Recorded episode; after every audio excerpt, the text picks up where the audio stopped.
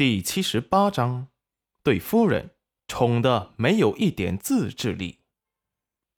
等做出来，他只怕会饿得断气了。裴元君见戚云染垮下脸，立即委屈的说道：“要是娘子不想做，便算了。”失落的语气徒增几分忧伤。真是欠了你的了。过来，给我搭把手，帮忙洗菜。我剁馅，你擀皮。好的，娘子，我这就过来。经过一番惊心动魄的指导后，两人合作，很快的饺子就做好了。戚云染吃过后就去洗澡了，把碗筷毫不犹豫的扔给了裴元君。终于吃上媳妇做的饺子了，裴元君身心舒畅了。毫无怨言的洗碗，看着如家庭主妇一般的公子，石安有些不敢看。公子现在对夫人宠的没有一点自制力，夫人让他去死，怕也是愿意。这还是那个在朝廷上大战群臣，一下子气晕好几位朝臣，甚至一位大臣大为激动的直接被气吐血的公子吗？皇上有时候都对公子的毒舌有些头疼，一夜无话。第二日天刚亮，戚云染就准备让裴元君起来干活了。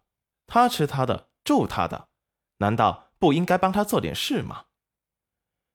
吃过昨夜还没煮完的饺子，正想出门时，却见裴母王氏一大早的上后山来了。娘，你有什么事？裴元君怕他娘说出什么不可挽回的话，先开口了。王氏本来听人说，戚云染昨日又分得了三十两银子，想来让他交给他保管。可是此时见到儿子，立即怂了。娘只是来看看你在后山住的怎么样，要不要娘给你拿些吃的东西来？娘不用担心，儿子在这里很好。裴元君不紧不慢的说道：“他这个娘对他很好，就是有些耳根子软，特别是对大姐，见不得他的女儿受委屈。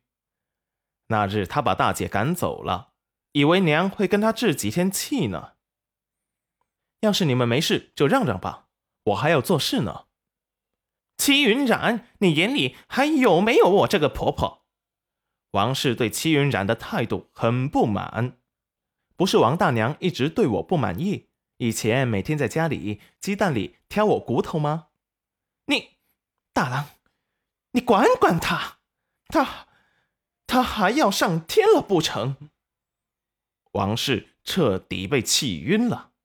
娘，那他说的可是真的吗？目光如炬，眼神锐利的盯着他的娘。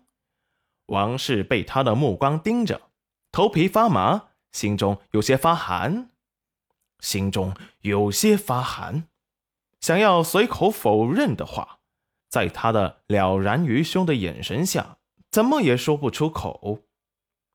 裴元君眸色微冷，语气缓和的说道：“娘，快回去吧，等娘子愿意跟我回去了，我们一家人就上京。”戚云染翻了翻白眼，双手抱胸，一副事不关己的样子，等着看热闹。什么，大郎啊！王氏还想说什么，被裴元君打断。娘，做错了并不可怕，可怕的是死不悔改和永不承认。您是我娘，我尊敬您，但是也不认同你以前的做法。请您以后也尊重一下我的媳妇儿，可好？裴元君如此的温言细语，王氏生不出什么不悦的心思，只是暗骂戚云染是狐狸精，勾引他儿子，害得他现在都不讨他家儿子的喜欢了。心里想着，等去了京城，一定多给儿子纳几房高门第的妾，到时候看他还如何嚣张。那娘听你的，不与他计较。毕竟我是当婆婆的人，当然要大度些。齐云染嗤笑：“要是把她眼中的记恨藏起来，让人察觉不到，就更好了。”